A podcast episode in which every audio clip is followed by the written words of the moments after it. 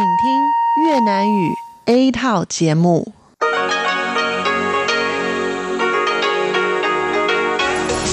Đây là Đài Phát thanh Quốc tế Đài Loan RTI.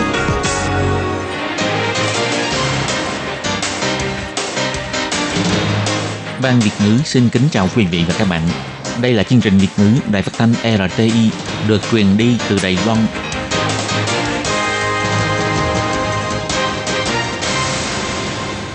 Lê Phương xin chào các bạn, các bạn thân mến.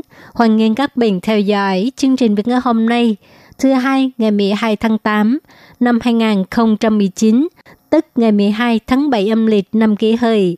Chương trình Việt ngữ hôm nay sẽ đem đến với các bạn các nội dung như sau. Trước hết là phần tin thời sự của Đài Loan, kế tiếp là bài chân đề, sau đó là các chương mục tiếng hoa cho mỗi ngày, tìm hiểu Đài Loan và bảng xếp hạng âm nhạc – nhưng trước tiên, Lê Phương sẽ mời các bạn theo dõi phần tin thời sự của Đài Loan và trước hết là các mẫu tin tóm tắt.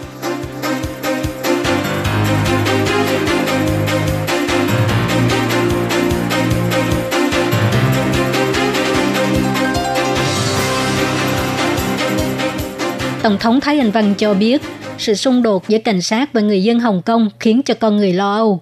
Đài Loan nhất định phải bảo vệ tự do dân chủ.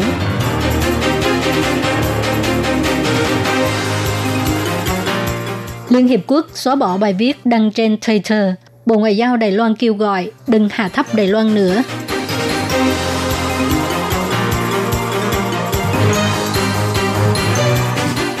Phủ Tổng thống đầu tiên trên thế giới mở cửa cho du khách quốc tế nghỉ qua đêm.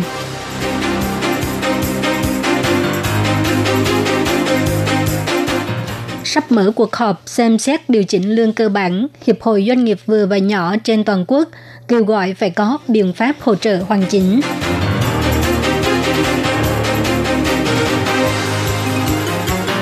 Người con chương hóa tỏa sáng trên đất Mỹ, quyên tặng trên trăm triệu đầy tệ hỗ trợ du học sinh Đài Loan.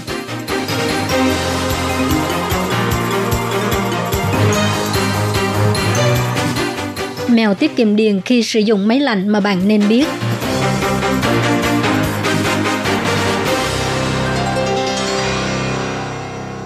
Ngày 12 tháng 8, Tổng thống Thái Anh Văn tiếp kiến đoàn cố vấn cao cấp Anh Quốc. Lúc phát biểu, bà cho biết nghị đề mà đoàn cố vấn hay là cá nhân quan tâm bao gồm chiến lược Ấn Độ-Thái Bình Dương, sức mạnh sắc bén của Trung Quốc và nghiên cứu tình thế của Hồng Kông và Đài Loan. Bà tin rằng đoàn cố vấn cấp cao Anh Quốc cũng đều chú ý đến phong trào phản đối luật dẫn độ sang Trung Quốc tại Hồng Kông và sự xung đột nghiêm trọng giữa cảnh sát và người dân Hồng Kông trong ngày 11 tháng 8 khiến cho những người ủng hộ tự do dân chủ trên toàn thế giới đều cảm thấy lo ngại. Tổng thống Thái Anh Văn nhấn mạnh, Đài Loan rất quan tâm đến sự phát triển của Hồng Kông, cũng sẽ bảo vệ nền tự do dân chủ của Đài Loan, tiếp tục làm ngọn hải đăng của nền dân chủ và cùng nỗ lực với các nước có ý tưởng tương tự. Tổng thống Thái Anh Văn biểu thị, Đài Loan chúng tôi từng trải qua một chặng đường dân chủ đầy gian nan vất vả. Vì vậy, chúng tôi rất quan tâm và chú ý sự phát triển tự do dân chủ của Hồng Kông, bao gồm tôi và các đảng đoàn trong viện lập pháp đều lên tiếng ủng hộ Hồng Kông. Chúng tôi cũng tin rằng nhất định phải bảo vệ sự tự do dân chủ của Đài Loan – để cho Đài Loan tiếp tục làm ngọn hải đăng của nền dân chủ, cùng hợp tác với các nước có ý tưởng tương tự, cùng phân đấu cho sự phát triển dân chủ của toàn cầu.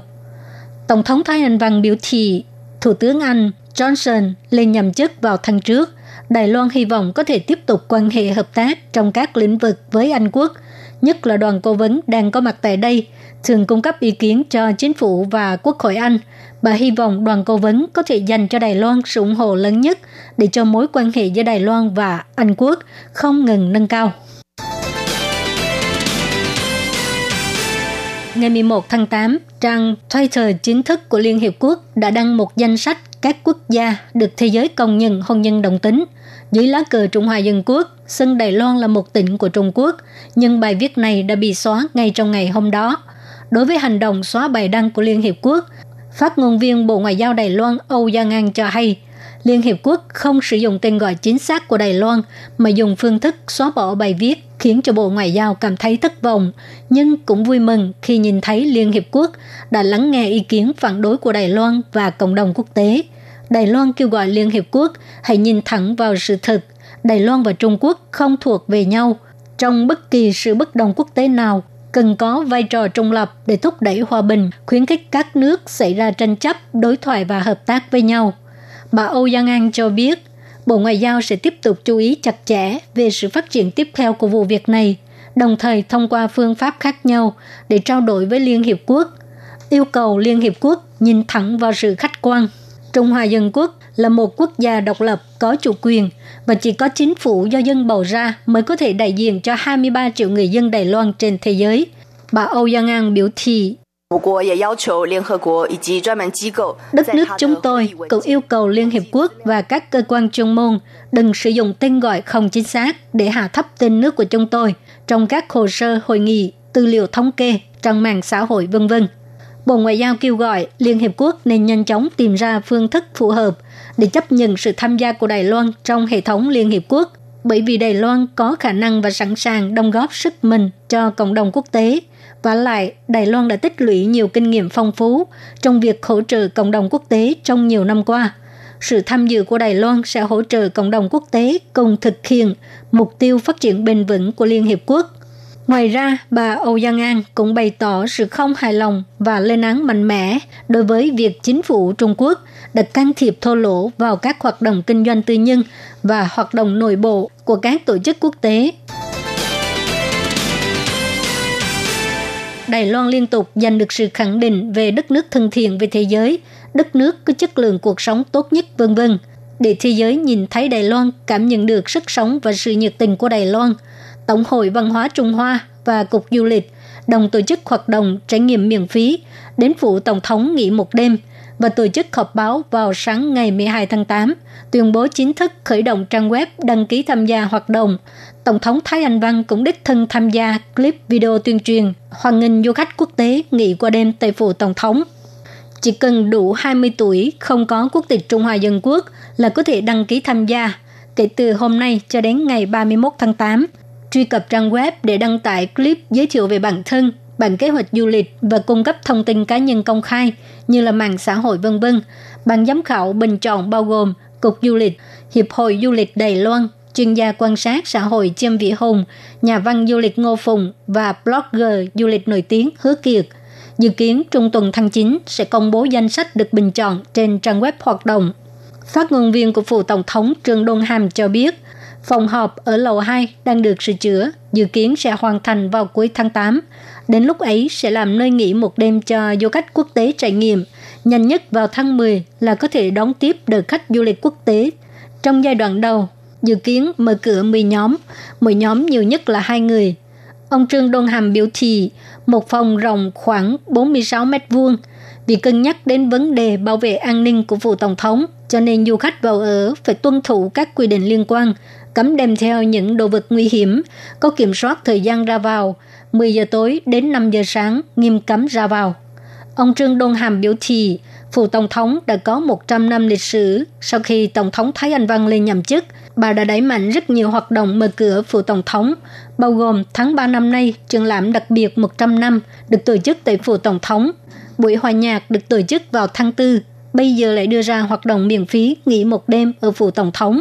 Ông tin rằng Hành động này có thể sẽ khiến cho du khách quốc tế cảm nhận được sự cởi mở, tự do và dân chủ của Đài Loan. Ông Trương Đông Hàm cho hay.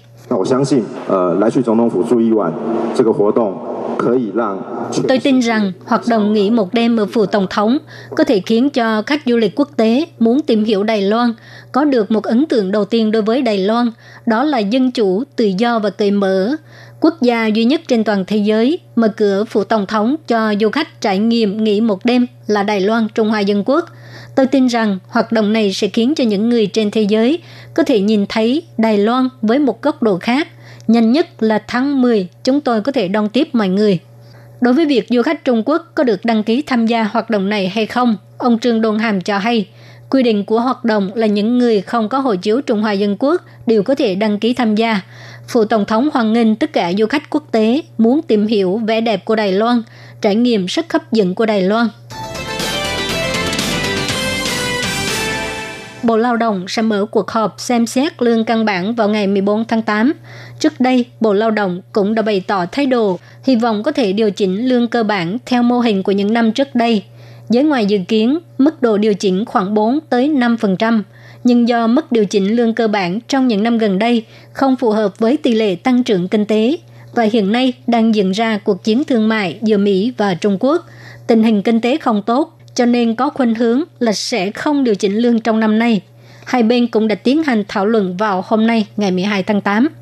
Ngày 12 tháng 8, lúc trả lời phỏng vấn, Chủ tịch Hiệp hội Doanh nghiệp vừa và nhỏ trên toàn quốc Lý Dục Gia cho hay, định hướng của chính phủ là hy vọng năm nào cũng tăng lương, nhưng trong các doanh nghiệp vừa và nhỏ có đến 70% là doanh nghiệp nhỏ và siêu nhỏ. Trong lúc mọi người đều quan tâm về việc điều chỉnh mức lương là bao nhiêu thì cũng nên cân nhắc đến vấn đề các doanh nghiệp nhỏ và siêu nhỏ có đủ khả năng để tăng lương hay không và lại cũng phải có biện pháp hỗ trợ đầy đủ. Ông Lý Dục Gia nói rằng, phải có biện pháp cụ thể, đừng lúc nào cũng chỉ nói là mức điều chỉnh là 3% hoặc 5%, không được thì 3%. Việc còn lại là do các ông tự giải quyết. Về phần nhà đầu tư, phí tham gia bảo hiểm lao động và bảo hiểm y tế cũng sẽ tăng cao và điều do họ phải tự giải quyết. Doanh nghiệp nhỏ và siêu nhỏ không thể sinh tồn thì đó là việc của các anh. Mỗi lần họp đều kết luận như vậy. Chính phủ lúc nào cũng nói mọi người bàn thảo thương lượng với nhau nhưng lại không có biện pháp thương lượng nào. Sáng nay có rất nhiều đoàn thể bảo vệ lao động tụ tập trước cổng Bộ Lao động, họ dâng cao tấm vải và hô to khẩu hiệu yêu cầu cuộc họp xem xét lương ngày 14 tháng 8 ít nhất cũng phải tăng 5%. Trường thư ký Công đoàn đoàn kết Huỳnh Dục Đức chỉ ra, phía nhà đầu tư cứ nói rằng tình hình kinh tế năm nay không tốt, nhưng ban thống kê cho biết tăng mức lương cơ bản là có thể giúp kích thích tiêu dùng. Ủy ban Phát triển Quốc gia cũng cho hay, các doanh nhân Đài Loan trở về đầu tư nhiều hơn mọi năm. Sự tăng trưởng kinh tế năm nay sẽ tăng theo quý. Bộ Lao động cũng cho hay, điều chỉnh lương cơ bản không có ảnh hưởng đến công ăn việc làm của lao động, thậm chí là tỷ lệ thất nghiệp còn giảm xuống. Vì vậy, nhà đầu tư phản đối điều chỉnh lương cơ bản thật là vô lý. Sau khi có sự nghiệp thành công tại Mỹ, doanh nhân Đài Loan Dương Tính sinh ra và lớn lên tại Trường Hóa đã lần lượt thành lập quỹ học bổng tại 5 trường đại học tại Nam California với tổng số tiền trên 170 triệu đầy tệ. Ông cho biết mục tiêu cuối cùng là hỗ trợ sự giao lưu giữa Đài Loan và Mỹ. Ngày 11 tháng 8, Hội đồng Hương Chương hóa Bắc Mỹ tổ chức cuộc gặp gỡ hàng năm, có rất nhiều doanh nhân tại Nam Cali đến tham dự. Năm 2018, ông Dương Tính đã thành lập Hội đồng Hương Chân hóa Bắc Mỹ. Hiện ông là chủ tịch thương hiệu đồ nội thất Sevi Classic và ngân hàng First General Bank và được mời làm cố vấn cho Viện Hành Chính. Học bổng Dương Tính được thành lập vào năm 2012. Mục đích là hỗ trợ sinh viên tốt nghiệp trường Đại học Sư phạm chương Hóa sang Mỹ du học. Học bổng Dương Tính năm nay mở rộng đối tượng trợ cấp hỗ trợ cho du học sinh theo học năm trường đại học của Nam Cali, mỗi trường trợ cấp trên 1 triệu đô la Mỹ. Ông Dương Tính sinh ra tại xã Phố Tâm, huyện Trương Hóa. Ông tự cho rằng ông đến từ một làng nghèo khó, nay sự nghiệp thành công. Ngoài đền đáp quê nhà, ông cũng hy vọng có thể đóng góp sức mình cho đất nước, đưa sức mạnh này trở thành ngoại giao quốc dân và phát huy sức ảnh hưởng ngày một to lớn. Động tác đầu tiên khi về đến nhà là mở máy lạnh, hưởng thụ không khí mát lạnh, dễ chịu. Nhưng khi nhìn thấy hóa đơn tiền điện thì trong lòng lại không dễ chịu chút nào. Sau đây là những bí quyết tiết kiệm điện mà bạn nên biết. Có người có thói quen là khi mở máy lạnh liền lập tức điều chỉnh nhiệt độ xuống mức thấp nhất. Đây là một hành vi sai lầm. Cách làm này sẽ khiến cho thiết bị hoạt động quá tải, gây lãng phí điện mà cũng không đạt được hiệu quả mong muốn. Tiếp đó là dàn nóng điều hòa, nên đặt ở nơi thoáng mát, tránh ánh nắng trực tiếp và phải có mái che. Người quản lý cửa hàng điện máy họ Thái cho biết, Thông thường thì chúng tôi kiến nghị khách hàng là nên mua máy lạnh lớn, đừng mua loài nhỏ, đừng chọn điều hòa nhiệt độ thiếu công suất so với thể tích, nhu cầu sử dụng của căn phòng. Máy có công suất vừa đủ hoặc là thiếu thì sẽ buộc phải chạy liên tục, như vậy sẽ càng tốn điện hơn. Chúng ta đều biết khi mở máy lạnh muốn tiết kiệm điện thì phải mở thêm máy quạt điện, nhưng chúng ta phải chọn máy quạt điện sao cho phù hợp. Ông Thái cho hay. Chiếc máy này công suất tiêu thụ điện là 80W, còn đây là máy quạt chuyển đổi tần số, công suất tiêu thụ điện là 22W, lượng điện năng tiêu thụ cao gấp 3 lần. Hãy chọn máy lạnh và máy quạt điện theo bí quyết nêu trên để có thể tiết kiệm tiền điện trong mùa hè nóng bức. Đây là đài phát thanh quốc tế Đài Loan RTI, truyền thanh từ Đài Loan. Mời các bạn theo dõi bài chuyên đề hôm nay. Thúy Anh xin kính chào quý vị và các bạn. Chào mừng các bạn đến với bài chuyên đề ngày hôm nay. Chuyên đề hôm nay có chủ đề là Thống lĩnh nước Nga 20 năm, nhìn lại quãng đường chính trị của ông Putin và những mối lo tiềm ẩn. Và sau đây mời các bạn cùng lắng nghe nội dung chi tiết của bài chuyên đề này. Ngày 9 tháng 8 vừa qua là ngày kỷ niệm 20 năm ông Vladimir Putin lần đầu đảm nhiệm chức vụ Thủ tướng Liên bang Nga, bước chân vào vũ đài chính trị của thế giới. Ông Putin đã trở thành một người lãnh đạo chuyên chế hùng mạnh như thế nào, luôn là một đề tài được nhiều người quan tâm. Và cho đến bây giờ thì vẫn chưa có dấu hiệu cho thấy ông Putin sẽ nhường quyền lãnh đạo cho người khác. Tuy nhiên vẫn còn tồn tại một số mối lo ngại tiềm ẩn nếu ông ấy vẫn tiếp tục cầm quyền trong giai đoạn tỷ lệ ủng hộ ngày một suy giảm như hiện tại. Hơn 20 năm trước, nước Nga nợ chất cao như núi, giá trị tiền tệ giảm mạnh. Tổng thống đương thời là ông Boris Yeltsin còn có vấn đề về sức khỏe và phải liên tục đối diện với những chỉ trích về tham ô. Trước tình hình chính trị nội bộ bất ổn như thế, ngày 9 tháng 8 năm 1999, ông Yeltsin bổ nhiệm vị thủ tướng thứ tư trong vòng 18 tháng, chính thức đưa ông Putin tham gia vào vũ đài chính trị của Nga và thế giới. Ông Vladimir Putin xuất thân từ một gia đình thuộc giai cấp công nhân. Putin bắt đầu sự nghiệp tại cơ quan an ninh quốc gia với tư cách là sĩ quan tình báo tại Đông Đức. Trước khi nhậm chức tổng thống, ông từng là giám đốc cơ quan an ninh liên bang, nhưng khi đó ông vẫn chưa là một nhân vật được nhiều người biết đến. Mặc dù vậy, ông Yeltsin vẫn cố gắng ủng hộ ông Putin trở thành người kế nhiệm của mình. Chỉ là không biết lúc đó có bao nhiêu người ngờ rằng đến tận 20 năm sau, ông Vladimir Putin của ngày nào vẫn còn nắm chắc trong tay chính trị của nước Nga. Chính phủ của ông Putin ngày nay vẫn luôn bị chỉ trích là một chính quyền chuyên chế, đàn áp những tiếng nói khác trong xã hội. Tác phong cường quyền cũng luôn là một vấn đề thường xuyên bị lên án. Thực ra, từ những hành động trong cuộc chiến Chechnya sau khi nhậm chức không lâu cũng đã phần nào có thể thấy được tác phong xử lý cứng rắn của ông Putin. Năm 1999, không lâu sau khi ông Yeltsin đưa ông Putin lên làm thủ tướng, nhiều thành phố của Nga liên tục xảy ra nổ bom tại các tòa nhà. Chính phủ của ông Putin đã đổ lỗi cho lực lượng quân ly khai của Chechnya và phát động không kích Chechnya. Có người nhận định rằng chủ mưu đằng sau của các vụ đánh bom đó thật ra là cơ quan tình báo của Nga, mục đích là để tìm cớ lần nữa tấn công vào Chechnya giành lại quyền kiểm soát, đồng thời tạo dựng nên hình tượng người lãnh đạo khôi phục lại trật tự cho ông Putin. Những cách nói này có đúng với sự thật hay không vẫn còn là một nghi vấn. Nhưng nhà nghiên cứu tại Viện Nghiên cứu Hoover thuộc trường Đại học Stanford của Mỹ, ông John Dunlop, thì cũng đồng tình với cách nói này, cho rằng những vụ nổ bom đó cũng đã góp phần giúp cho ông Putin trỗi dậy. Tiếp sau đó vào tháng 3 năm 2000, ông Putin chính thức nhậm chức tổng thống thông qua bầu cử. Kể từ đó, con đường chính trị với hai chức vụ đứng đầu nước Nga là thủ tướng và tổng thống của ông Putin kéo dài từ những năm cuối thế kỷ 20 cho đến ngày nay. Năm năm trở lại đây, chính quyền của ông Putin sắp nhập bán đảo Crimea vào Nga, bị tố cáo can dự vào đại bầu cử của Mỹ, còn bị nghi ngờ liên quan đến vụ án mua sát cựu sĩ quan tình báo Nga, kiêm điệp viên hai mang Sergei Skripal. Quan hệ giữa Nga và các nước phương Tây càng lúc càng chia rẽ. Thế nhưng theo các chuyên gia phân tích trên tờ AFP chỉ ra, 20 năm trước, thái độ của ông Putin với phương Tây có nhiều điểm khác biệt so với ngày nay. Theo cách nói của chuyên gia phân tích chính trị Nga, ông Konstantin Kalashev cho rằng, giai đoạn đầu khi ông Putin nhậm chức, từng chuẩn bị sẵn sàng để hợp tác với phương Tây, nhưng cuộc cách mạng cam tại Ukraine năm 2004 chính là một sự kiện đã làm thay đổi ông Putin. Năm đó, ứng cử viên tổng thống của Ukraine, người mà Nga ủng hộ, đã bị tố gian lận trong bầu cử, dẫn đến biểu tình tại Ukraine. Cộng thêm khi đó, các nước phương Tây tỏ thái độ khinh rẻ đối với Nga và can dự vào cục diện chính trị tại Iraq và Libya. Những việc này đều là mấu chốt quan trọng khiến cho ông Putin dần chuyển sang thái độ thù địch với các nước phương Tây. Sau khi nắm quyền suốt 20 năm, hiện tại ông Putin đã bước vào tuổi 66, nhưng nhiệm kỳ này của ông còn đến 5 năm nữa, tức là đến năm 2024 thì mới mãn hạn. Tờ AFP những lời chuyên gia phân tích rằng, cho đến lúc đó, dù đã bước vào tuổi thất thập cổ lai hy, ông Putin cũng chưa chắc sẽ hoàn toàn từ bỏ quyền lực. Phe ủng hộ của ông Putin rất có khả năng sẽ thành lập một cơ quan tập thể nào đó để tiếp tục lãnh đạo quốc gia và người đứng đầu tổ chức này chính là ông Putin. Tuy nhiên, suốt 20 năm hô mưa gọi gió trên chính trường Nga của ông Putin chưa chắc đã không có mối lo ngại tiềm ẩn nào.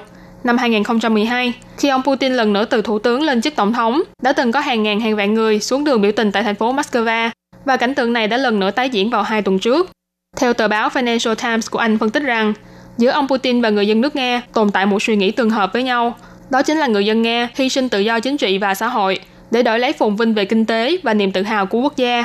Thế nhưng những năm gần đây, kinh tế nước Nga ngày một suy yếu, khiến cho thu nhập của người dân Nga giảm khoảng 10% so với năm 2013. Bắt đầu từ năm 2017, Tỷ lệ ủng hộ ông Putin trong nội bộ nước Nga giảm khoảng 1 phần 3, cho thấy mối quan hệ giữa vị tổng thống này với người dân ngày một căng thẳng và một làn sóng với khát vọng đổi mới dường như đang dần dần hình thành trong xã hội nước Nga. Các bạn thân mến, vừa rồi là bài chuyên đề ngày hôm nay. Cảm ơn sự chú ý lắng nghe của quý vị và các bạn. Thân ái chào tạm biệt và hẹn gặp lại.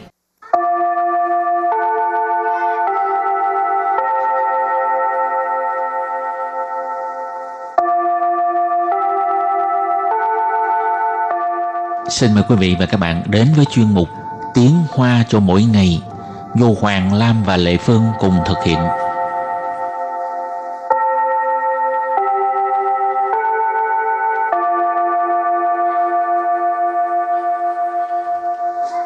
Thúy Anh và Lệ Phương xin kính chào quý vị và các bạn. Chào mừng các bạn đến với chuyên mục Tiếng Hoa cho mỗi ngày ngày hôm nay. Mỗi lần chạy Honda, Thúy Anh có đeo khẩu trang không? Sống ở Đài Bắc thì nhất định phải đeo khẩu trang luôn.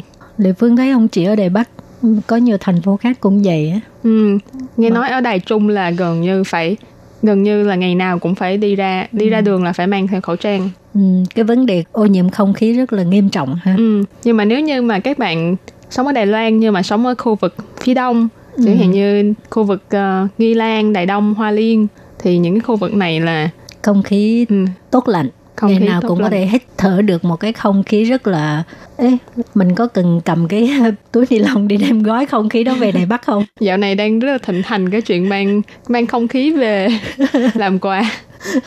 Ok, hôm nay mình học hai câu có liên quan tới ờ, chất lượng không khí, tức là không khí 品质. Câu thứ nhất, chất lượng không khí hôm nay không được tốt lắm, nên giảm lại các hoạt động ngoài trời. Và câu thứ hai, đèn cảnh báo đang báo hiệu màu đỏ rồi đó. Bây giờ à, xin mời cô giáo đọc hai câu mẫu này bằng tiếng Hoa. 今天空气品质不太好，要减少在户外活动。警示灯号是红的。 Trước tiên chúng ta học câu mẫu số 1 nha. 今天空气品质不太好，要减少在户外活动。今天 Thì 今天 nghĩa là hôm nay, 空气品质 không chi nghĩa là không khí,品质ở đây nghĩa là chất lượng. 品质 cái từ Hán Việt của nó mình gọi là phẩm chất nhưng mà ở đây mình dịch là chất lượng. Thì không chi 品质 nghĩa là chất lượng không khí. 不太好， Bú thai hảo nghĩa là không được tốt cho lắm. 要 减少 Giao减少 là phải giảm bớt, giảm lại. 在 在là ở, 户外活动。 khu ngoài hoạt động là hoạt động ngoài trời. Và sau đây mời cô giáo đọc lại câu này bằng tiếng Hoa. 今天空气品质不太好，要减少在户外活动。 今天空气品质不太好，要减少在户外活动。 Câu này có nghĩa là chất lượng không khí hôm nay không được tốt lắm nên giảm bớt các hoạt động ngoài trời. Và câu thứ hai, đèn cảnh báo đang báo hiệu màu đỏ rồi. Ở đây xin giải thích ha, tại vì nói về cái phần mà ô nhiễm không khí thì người ta có một cái mức độ cảnh báo để mà nói về cái mức độ ô nhiễm nó nghiêm trọng hay không nghiêm trọng thì nó có cái cái đèn màu đỏ hay màu cam gì đó để mà nói về cái mức độ ô nhiễm ha. Ừ, Rồi thì bây giờ xin giải thích các từ trong câu này 警示灯号是红的。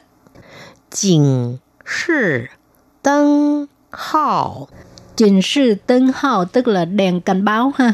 Tân hào tức là nói về cái đèn chỉnh sư là cảnh báo. Sư Sư là Hồng tờ Hồng tờ Hồng có nghĩa là màu đỏ. Và bây giờ thì các bạn lắng nghe cô giáo đọc câu mẫu này bằng tiếng Hoa. Chỉnh sư tân hào là hồng đờ. Chỉnh sư tân hào 是 hồng de. Câu vừa rồi nghĩa là đèn cảnh báo, đang báo hiệu màu đỏ. Hảo, và bây giờ chúng ta bước sang phần từ vựng mở rộng.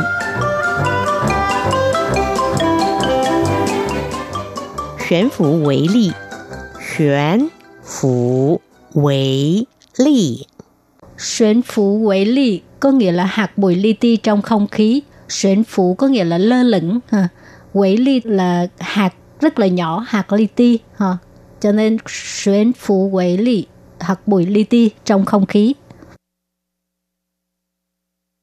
Sa trần bạo Sa trần bạo Sa trần bạo nghĩa là bão cát hoặc là bão bụi. Thì ở đây nếu như các bạn nào mà ở ven biển thì có thể sẽ thường xuyên nghe cái từ này trên dự báo thời tiết của báo đài. Cái hiện tượng này thường xuyên xảy ra khi mà có gió lớn nó thổi vào bờ biển và làm cho cát nó bay lên rồi cuốn vào uh, đất liền thì nó sẽ gây ra bão cát hoặc là bão bụi gọi là sa chấn bão. Ô rạn yuan Ô rạn yuan Ô rạn yuan có nghĩa là nguồn gây ô nhiễm. Ô rạn ô nhiễm, yuan tức là nguồn. Khẩu trào Khẩu trào Khẩu trang ở đây nghĩa là khẩu trang. Rồi bây giờ mình đặt câu cho các từ vựng mở rộng. Từ thứ nhất, xuyên phủ quấy lì. Không khí trung 有太多悬浮微粒，都是因为工厂排放系造成的。空气中有太多悬浮微粒，都是因为工厂排放系造成的。Câu này có nghĩa là trong không khí có rất nhiều hạt bụi li ti, đó là do uh, khí thải của các công xưởng gây ra. Ha. Không khí trong tức là trong không khí, không khí là không khí. Dầu thay tua có nghĩa là có rất nhiều. Ha. Đâu sự đều là 因为 vì công厂tức là nhà máy, ha, công xưởng.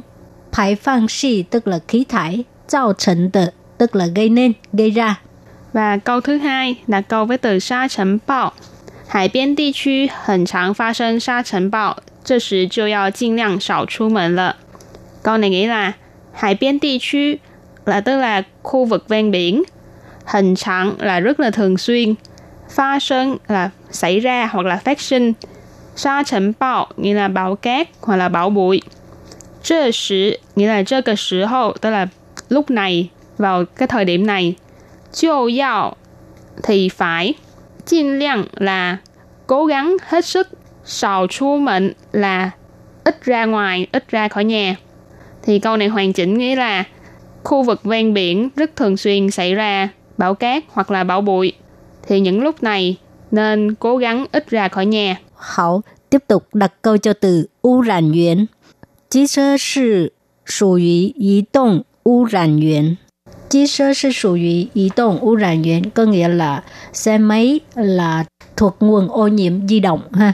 Chi sơ có nghĩa là xe máy, xe Honda. Sù ủy thuộc Dĩ tông có nghĩa là di động ha, tại vì cái nguồn gây ô nhiễm nó có nhiều loại, thì cái này thuộc loại dĩ tông污染源, nguồn gây ô nhiễm di động. Ừ, thì câu cuối cùng là đặt câu với từ khẩu罩. Thái Lan có 许多人习惯戴着口罩出门. Câu này nghĩa là người Đài Loan có rất nhiều người có thói quen đeo khẩu trang khi ra khỏi nhà. Thái Quan là chắc chắn mọi người đều biết là Đài Loan. Dấu xù tua là có rất nhiều. Rỉnh là người, dấu xù tua rỉnh nghĩa là có rất là nhiều người. Sĩ quan, sĩ quan là thói quen hoặc là quen làm một việc gì đó. Tài trợ nghĩa là đeo hoặc là mặc vào, ở đây nghĩa là đeo. Khẩu trao là khẩu trang, Xu mệnh là ra khỏi nhà. Nên câu này hoàn chỉnh là Đài Loan có rất nhiều người có thói quen đeo khẩu trang khi ra khỏi nhà. Và tiếp sau đây, chúng ta hãy ôm lại hai câu mẫu của ngày hôm nay. Mời cô giáo đọc hai câu mẫu này bằng tiếng Hoa. 今天空气品质不太好，要减少在户外活动。今天空气品质不太好，要减少在 Hù ngoại hổ tung. Câu này có nghĩa là chất lượng không khí hôm nay không được tốt lắm, nên giảm bớt các hoạt động ngoài trời. Chỉnh sư tân hào là hồng đe. Chỉnh sư tân hào là hồng đe. Câu vừa rồi nghĩa là đèn cảnh báo, đang báo hiệu màu đỏ. Ok và chung mục tiếng Hoa cho mỗi ngày đến đây xin tạm chấm dứt. Xin hẹn gặp lại các bạn vào bài học tới nhé. Bye bye. Bye bye.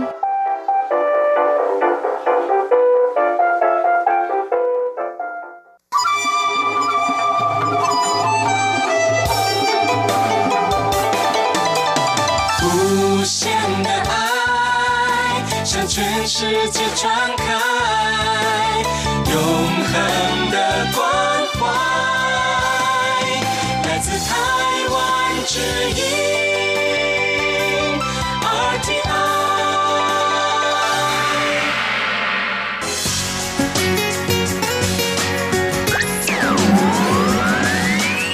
Quý vị đang đón nghe chương trình Việt ngữ Đài RTI truyền thanh từ Đài Loan.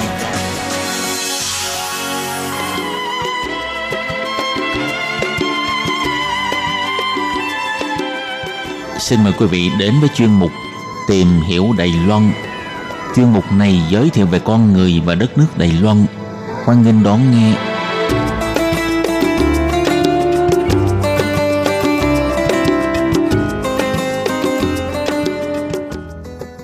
Các bạn thân mến, Hải Ly xin chào các bạn.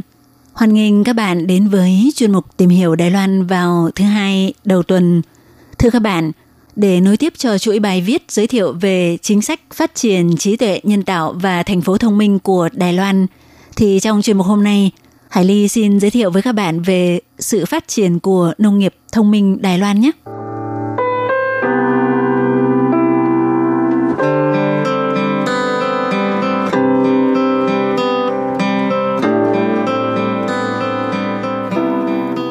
Thưa các bạn, ấn tượng của đại đa phần mọi người về ngành trồng trọt nông nghiệp thì vẫn giữ trong đầu hình ảnh người nông dân đầu đội nón tay cầm cuốc. Tuy nhiên thì với sự góp mặt của những công nghệ mới như công nghệ đám mây, mạng lưới vạn vật kết nối IoT, máy bay không người lái, vân vân, thì hình ảnh của nghề trồng trọt canh tác nông nghiệp thời nay đã bị xoay chuyển hoàn toàn. Người nông dân thông minh thế hệ mới chỉ cần cầm trên tay chiếc điện thoại di động hoặc chiếc iPad, nhẹ nhàng gõ một cái là có thể nắm bắt được tình hình sinh trưởng của hoa màu và dự báo được kỳ sản xuất, sản lượng và cũng có thể dễ dàng quy hoạch thời gian gieo hạt của vụ sau. Trí tuệ hóa, công nghệ hóa đã trở thành xu hướng tất yếu của nông nghiệp Đài Loan với sự ủng hộ của chuyên án về khoa học kỹ thuật của vụ kỹ thuật Bộ Kinh tế. Hiệp hội xúc tiến thông tin và công nghiệp đã nghiên cứu cho ra mắt giao diện sản xuất tiêu thụ thần nông Sấn nống sản xeo Pính Thái và thông qua hợp tác với giao diện thông tin chung về nông nghiệp trí tuệ 4.0 của Ủy ban Nông nghiệp Đài Loan để cung cấp cho các doanh nghiệp hoạt động trong lĩnh vực nông nghiệp, dịch vụ, quản lý, nông nghiệp, đám mây, hỗ trợ doanh nghiệp nắm bắt tài nguyên nông nghiệp. Giao diện sản xuất, tiêu thụ, thần nông chủ yếu sử dụng giao diện bằng hình ảnh với những thao tác đơn giản. Qua đó có thể ghi lại những thông tin như nhật ký công việc canh tác trồng trọt – chụp lại ảnh về quá trình sinh trưởng của hoa màu, đồng thời tự động truyền những nội dung ghi chép đầy đủ về quản lý và lý lịch sản xuất, truyền đến hệ thống lý lịch sản xuất nông sản phẩm của Ủy ban Nông nghiệp, đảm bảo tính hiệu quả cho lý lịch chứng nhận nông sản phẩm hữu cơ. Nông dân cũng có thể đăng lý lịch đa phương tiện truyền thông lên các trang mạng xã hội như Facebook hoặc Line để triển khai bán hàng trực tiếp qua mạng, thu hút được nhiều người tiêu dùng hơn – theo Tổ trưởng Tổ Kỹ thuật Nông nghiệp, Trung tâm Thí nghiệm Nông nghiệp thuộc Ủy ban Nông nghiệp ông Dương Trí Khải cho biết, công nghệ hóa không những có thể làm tăng hiệu quả và chất lượng sản xuất nông nghiệp, mà có thể giải quyết những vấn đề xã hội như vấn đề tỷ lệ sinh con thấp và vấn đề già hóa dân số, vấn đề thiếu nhân lực. Đối với việc này, Tổng Giám đốc Công ty Nghiên cứu Ủy Mẩy là công ty phát triển ra giao diện sản xuất tiêu thụ thần nông, ông Lâm Khâm Thắng cũng có đồng quan điểm. Ông cho biết Hiện nay nông dân Đài Loan phải đối mặt với rất nhiều vấn đề, ví dụ như khí hậu bất thường, các chủ cung ứng lớn, lũng đoạn, cung cầu thị trường bị mất cân bằng, dẫn tới lợi nhuận không ổn định, thậm chí không có lợi nhuận. Nếu cứ duy trì phương thức canh tác kiểu truyền thống thì chẳng bao lâu sau, lực lượng theo nghề nông sẽ ngày càng ít đi, hình thành nguy cơ lớn trong phát triển ngành nông nghiệp. Cũng vì vậy thì vào năm 2016, Ủy ban Nông nghiệp Đài Loan bắt đầu thúc đẩy chương trình thí điểm nông nghiệp thông minh 4.0 do Trung tâm Thí nghiệm Nông nghiệp ủy quyền cho Ủy ban thúc đẩy thông tin và công nghiệp thiết lập giao diện thông tin chung nông nghiệp thông minh 4.0, theo đó tập hợp các dữ liệu lớn về nông nghiệp lấy làm nền tảng cho sự thông minh hóa 10 ngành nghề chủ yếu.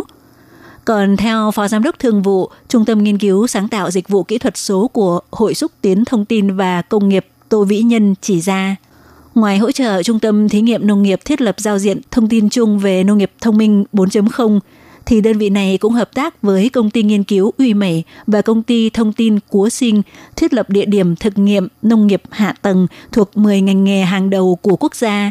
Trong chương trình này, công ty thông tin Cúa Sinh chịu trách nhiệm nghiên cứu khai thác thiết bị phần cứng có liên quan đến mạng lưới vạn vật kết nối, để hỗ trợ công ty Uy Mẩy có thể đưa các thiết bị cảm biến vào các trang trại, nhà lưới, thu thập dữ liệu lớn về sản xuất nông nghiệp và truyền lên hệ thống quản lý sản xuất đám mây để tiến hành giám sát kiểm soát từ xa, phân tích và dự báo toàn bộ quá trình sản xuất các loại hoa màu nông nghiệp. Theo Chủ tịch Hội đồng Quản trị của công ty thông tin Cúa Sinh Ngô Nhậm Hiểu cho biết, các thiết bị cảm biến hiện tại được công ty nghiên cứu uy mẩy đặt trong trang trại thông minh gồm có cảm biến nhiệt độ, độ ẩm, ánh nắng, cảm biến độ ẩm trong thổ nhưỡng, nhiệt độ thổ nhưỡng và cảm biến khí dioxide carbon. Cứ 10 phút lại chuyển dữ liệu thu được từ thiết bị cảm biến về máy chủ trên đám mây. Và máy chủ đám mây sẽ tùy thuộc vào tình hình môi trường lúc đó để đưa ra các chỉ lệnh cho các thiết bị đặt trong nhà lưới, ví dụ như mở cửa trên mái, phun hơi nước, kéo lưới che nắng, bật quạt hoặc tưới nước kiểu nhỏ giọt, vân vân, giúp cho nhà lưới luôn duy trì được môi trường ổn định vào mọi lúc để có lợi cho sự sinh trưởng phát triển của hoa màu. Và phương thức điều khiển từ xa thông qua các thiết bị thông minh như vậy là để tạo ra một môi trường thích hợp cho sự sinh trưởng của hoa màu. Tuy nhiên, mục tiêu ứng dụng ngắn hạn những dữ liệu của nông trại như vậy về mặt lâu dài, sau khi phân tích những dữ liệu môi trường ngắn hạn này, có thể tìm ra những tham số môi trường thích hợp cho sự phát triển của hoa màu.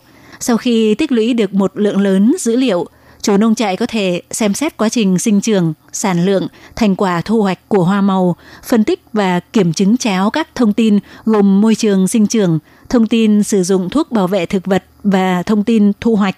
Qua đó suy đoán liệu có cần điều chỉnh kế hoạch sản xuất của vụ sau hay không và phải điều chỉnh ra sao. Lấy một ví dụ, khoảng thời gian từ tháng 1 đến tháng 5 là vụ sản xuất chính của giống cà chua Bipstick ở Đài Loan hay còn gọi là cà chua thịt bò níu pan chía. Và do vào đúng vụ, sản lượng nhiều nên giá sẽ bị kéo thấp xuống. Người nông dân trồng cà chua hầu như chẳng có lợi nhuận mấy. Thế nên rất nhiều nông dân trồng cà chua của Đài Loan đều hy vọng có thể thu hoạch trước vụ.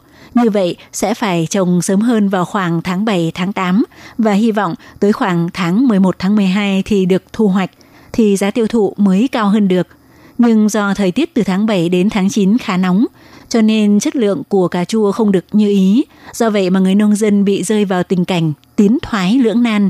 Và sau khi thực hiện chương trình nông nghiệp hạ tầng, nông nghiệp thông minh 4.0 thì nhờ thu thập và phân tích dữ liệu lớn, tái quy hoạch kết quả sản xuất thì đã thực hiện thành công mục tiêu trồng giống cà chua thịt bò vào tháng 7, tới tháng 11 được thu hoạch mà vẫn đảm bảo được chất lượng như ý.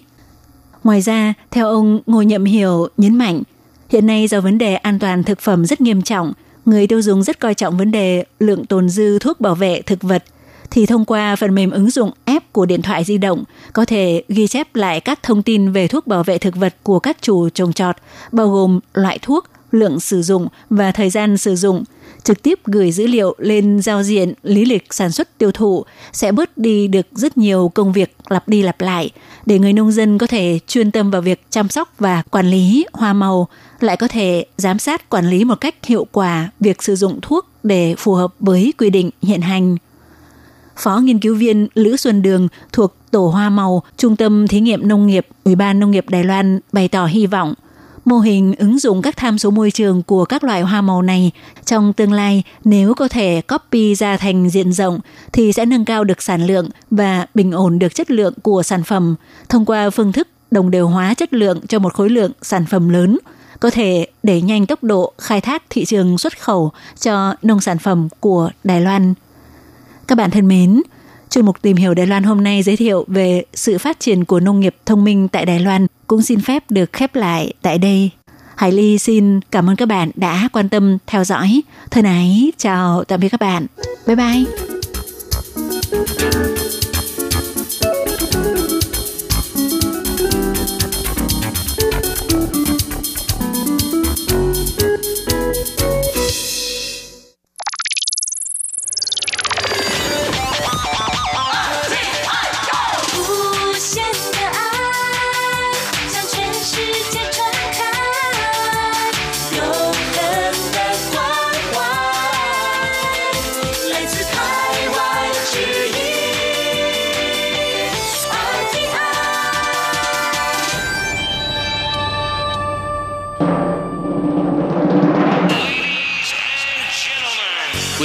Đang đón nghe chương trình Việt ngữ Đài RTI truyền thanh từ Đài Loan.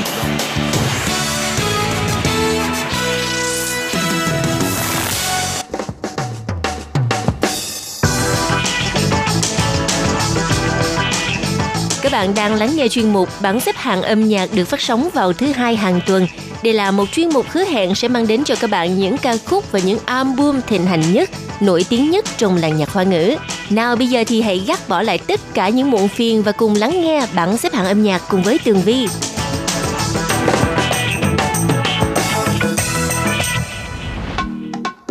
Hello, chúng ta lại gặp nhau trong chuyên mục bảng xếp hạng âm nhạc vào thứ hai hàng tuần. Bài hát mở đầu cũng là vị trí thứ 10 của bảng xếp hạng âm nhạc là một ca khúc vô cùng sôi động để mang lại nguồn năng lượng cho chúng ta mở đầu một tuần mới thật là suôn sẻ nha. Ca khúc mang tên Get Up chỉ lại với giọng hát của nam ca sĩ Tu Tử Huệ, Đỗ Đức Vĩ.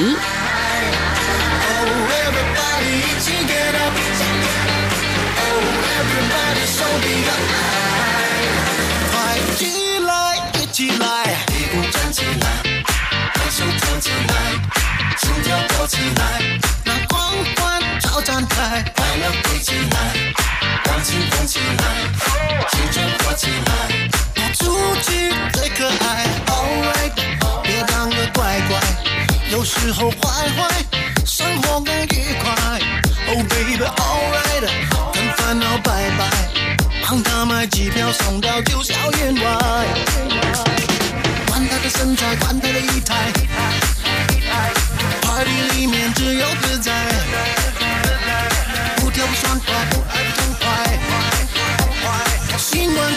起来才是笨蛋。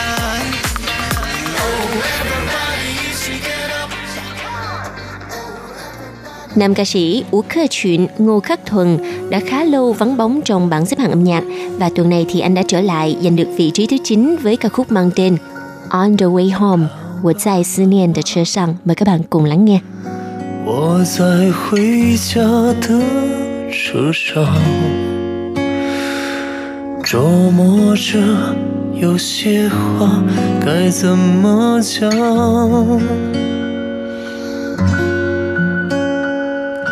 老爸老妈，如果这一年我过得不怎么样，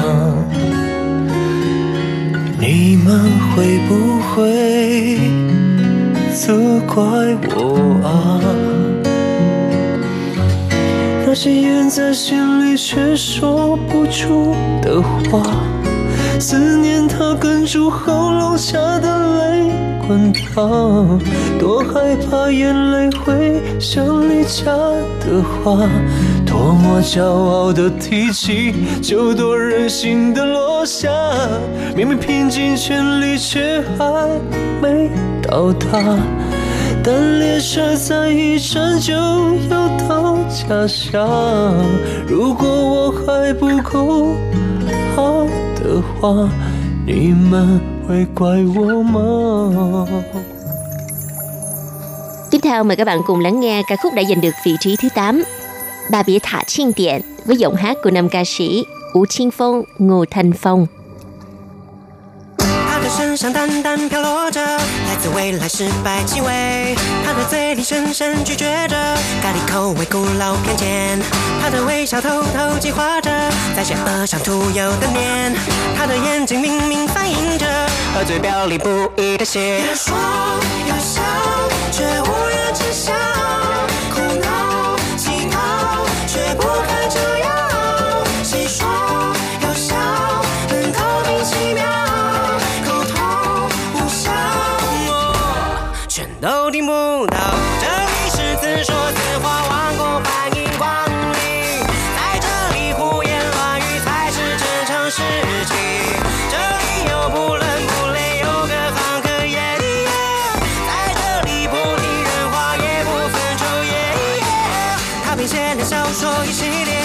他说那是来自上天，他要和雷群众一大堆，他们自以为最高贵，他们抓着爱这个词汇，心里是华丽的干瘪，他们决定互相。 Huân chích kỳ chích Vị trí thứ bảy trong tuần này mời các bạn cùng lắng nghe ca khúc mang tên Back Here Again, Lăng Tử Hủy Thổ với phần trình bày của ban nhạc Eggplant Egg Chế Tử Tàn.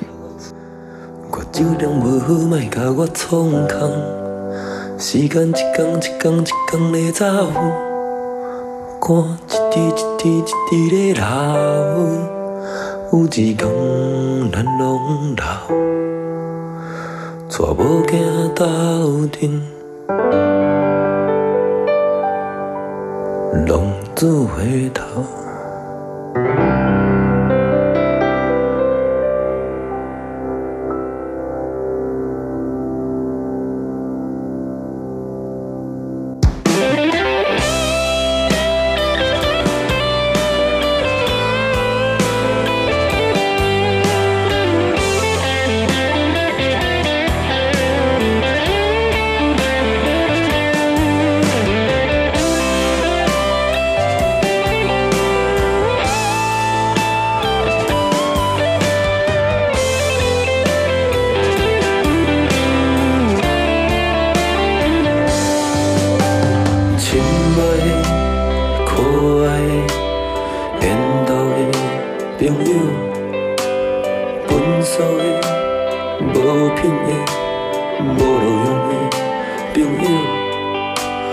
坎坷的路徛我阳光乌倒摆，怀疑我的人生敢若狗屎，我无钱无无无惊，敢若一条命，朋友啊。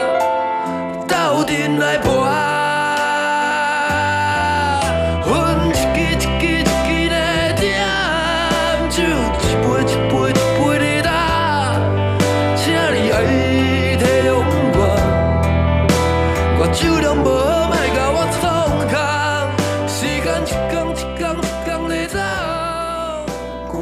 Nào và bây giờ là vị trí thứ sáu của bảng xếp hạng âm nhạc.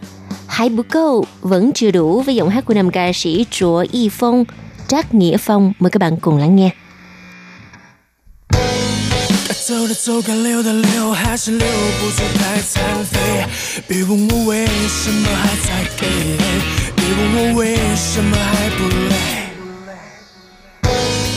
会有所谓也无所谓，要给的给不起太惭愧。别问我怎么还不撤退，一样的闹剧在重演。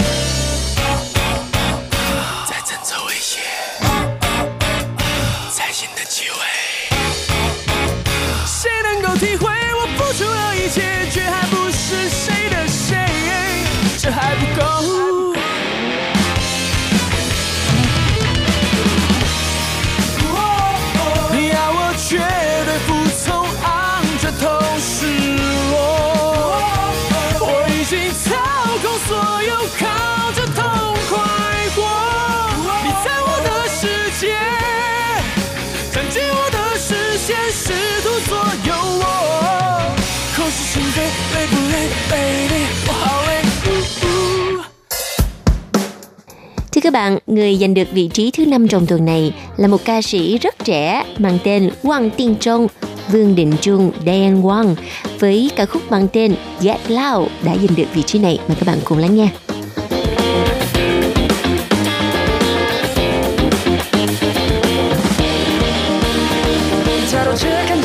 见蓝图上设计好的棱角，像是无数个勾着方格堆叠出的监牢。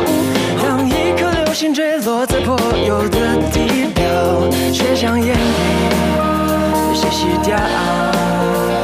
我沿着直觉告诉我的方向往前跑，穿过了尖锐眼光惑我前线藏好露出的马脚，叫我配合，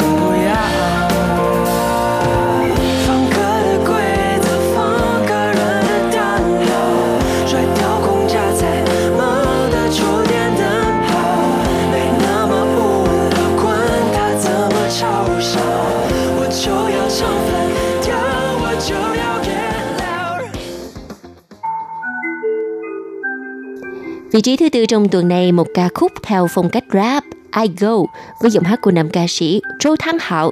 Châu Thăng Hạo, mời các bạn cùng lắng nghe. Bitches try to holler everywhere I go. Bitches try to holler everywhere I go. Bitches try to holler everywhere I go. Bitches try to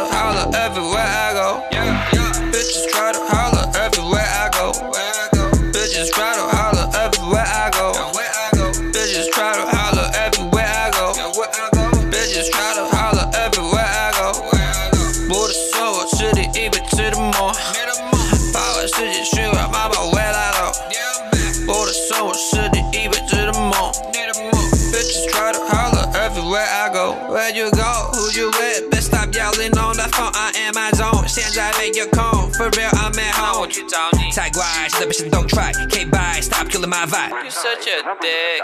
Can't find I wish you good life. This is a celebration of my dedication. 不解释银行户头就是我的 statement. This is what I'm hot. You in cause you not. 零八只是武器帅到不像话。 Coi vậy chứ nhạc rap là một loại âm nhạc vô cùng khó hát đó các bạn. Tường Vi thử rất là nhiều lần nhưng mà đều thất bại cho nên thôi từ bỏ luôn. Nào về bây giờ thì là vị trí thứ ba trong tuần này, giọng hát của nam ca sĩ chuyên hát những bài nhạc tình A Đỗ A Tu với ca khúc mang tên Hoài Phẫn Dồ Bad Friend. Mời các bạn cùng lắng nghe. 他很乖，有时笑不出来，有时候哭得让人很意外，很合不来，像格格不入的存在。冷笑话比撩他更精彩， 他的故事没什么好期待，有怪莫怪。谁又能够讨好几十亿人海？大雨里画一根火柴，不轻易被照亮的爱，在心翻涌，只是话很少，说不出来。朋友，罪名莫须有。他偏有种拥抱的冲动，眼泪背后藏着一道彩虹，他心里的怪兽也可以很温柔。坏朋友，他满身缺口，却值得你为他自告奋勇。我是他们口中好不了的坏朋友。得你收容。我们很好Better Day, một ca khúc chủ đề trong bộ phim điện ảnh Sao niên Danny, thời niên thiếu của anh. Với giọng hát của nam ca sĩ Lý Chuyên Trẻ, Lâm Tuấn Kiệt đã giành được vị trí Á quân trong bảng xếp hạng âm nhạc tuần này.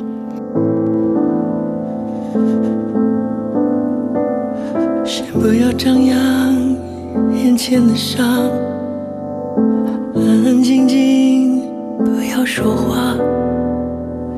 你往前走，我在后面，别害怕。我们的黑暗其实很像，没学会拥抱就得放下，深爱着也为难着对方。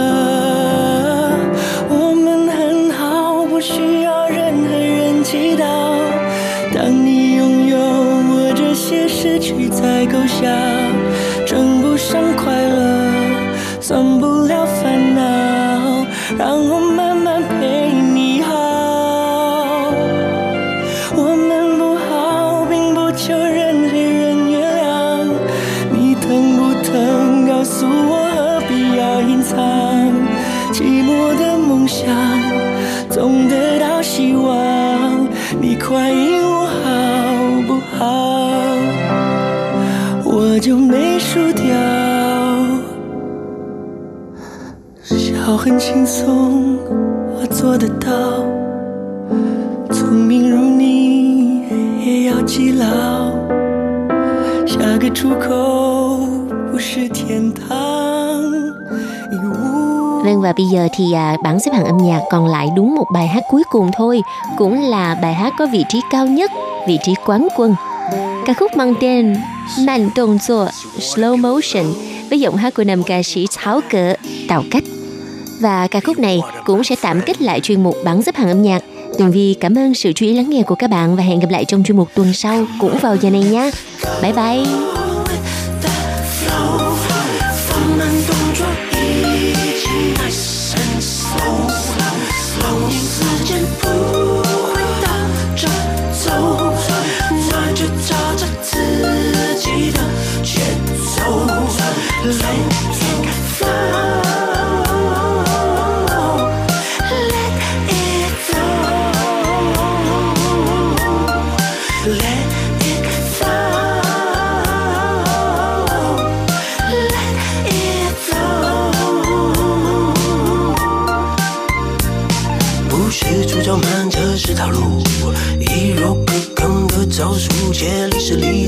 谁太急？顺其自然，自然而然，行云流水，就像大自然。多自然，空里有手，缸里有肉，灵活的对手。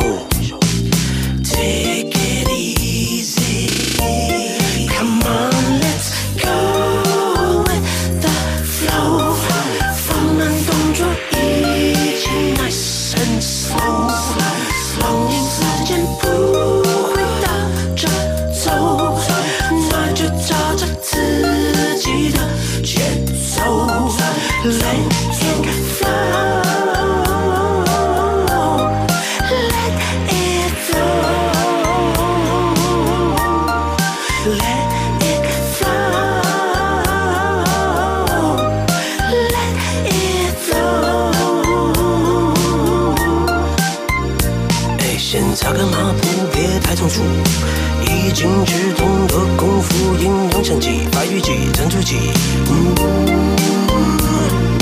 谈定行踪，一派轻松，一步离中，奥妙在其中。超神风。